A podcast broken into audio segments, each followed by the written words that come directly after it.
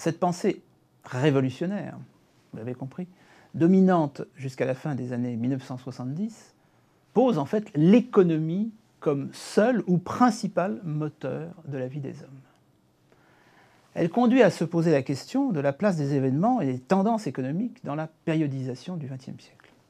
Ces événements, ces tendances sont capables de configurer une autre histoire du XXe siècle, un autre couple, là aussi du positif et du négatif. Vous aviez le couple révolution-guerre, vous aurez maintenant le couple croissance-crise. Les années folles sont des années qui ont été ainsi euh, qualifiées comme une période de croissance au lendemain de la Première Guerre mondiale. En anglais, ce sont les rugissantes années 20, Roaring Twenties. Les indices de production, de productivité, d'échange, et plus que tout, l'indice boursier sont à la hausse aux États-Unis, mais dans un certain nombre de pays, en particulier d'Europe occidentale, déjà en voie d'américanisation. Le mot est prononcé. L'américanisation qui sera une des grandes tendances du XXe siècle, qui part donc des États-Unis, parce que quand on dit Amérique, en fait, il ne s'agit pas du Brésil ou de Cuba, mais des États-Unis. L'américanisation commence à cette époque. Elle commence à fonctionner au niveau de l'imaginaire social comme une sorte de futur obligatoire.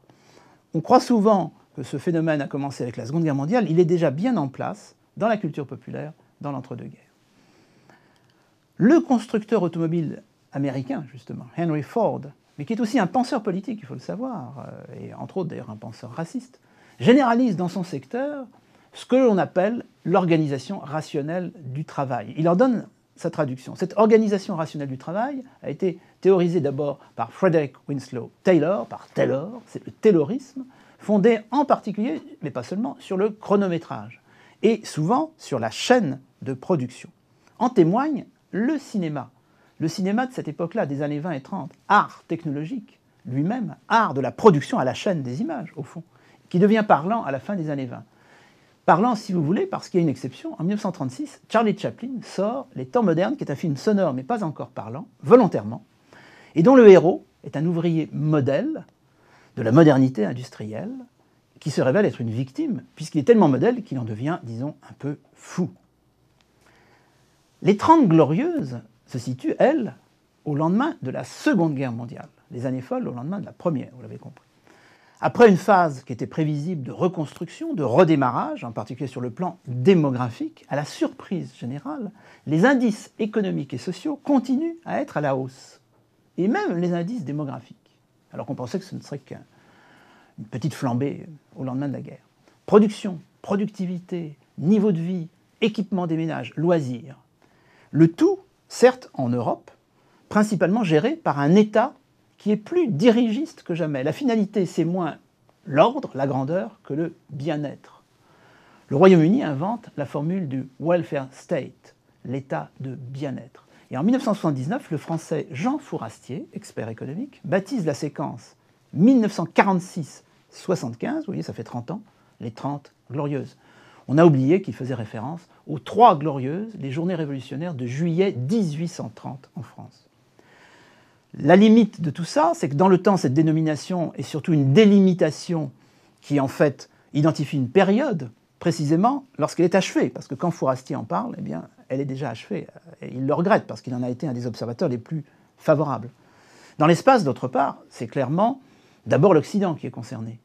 Le tiers-monde suivra, les pays de l'Est suivront, mais avec leur propre périodisation. Ils s'engagent avec lenteur dans ce mouvement baptisé parfois société de consommation.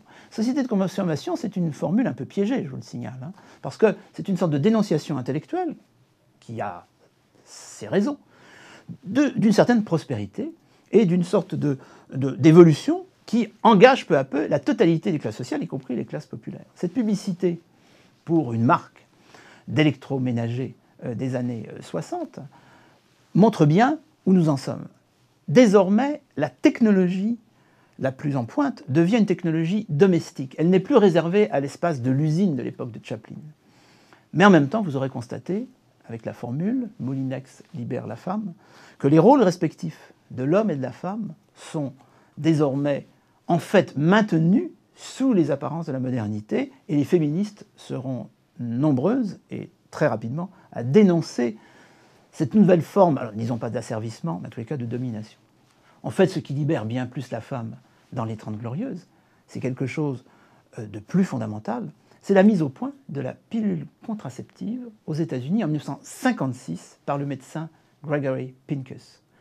Précisons que ce médecin, qui maintenant devient un personnage un peu iconique, a été poussé en ce sens par des militantes féministes. Et donc on comprend la mise au point de la pilule contraceptive aux États-Unis que parce qu'il y avait un mouvement de fond dans la société américaine. Mouvement de fond aussi, et touchant l'ensemble des modes de vie, l'évolution du modèle urbain à l'issue des Trente Glorieuses, qui impose définitivement, même dans le monde rural, le modèle urbain.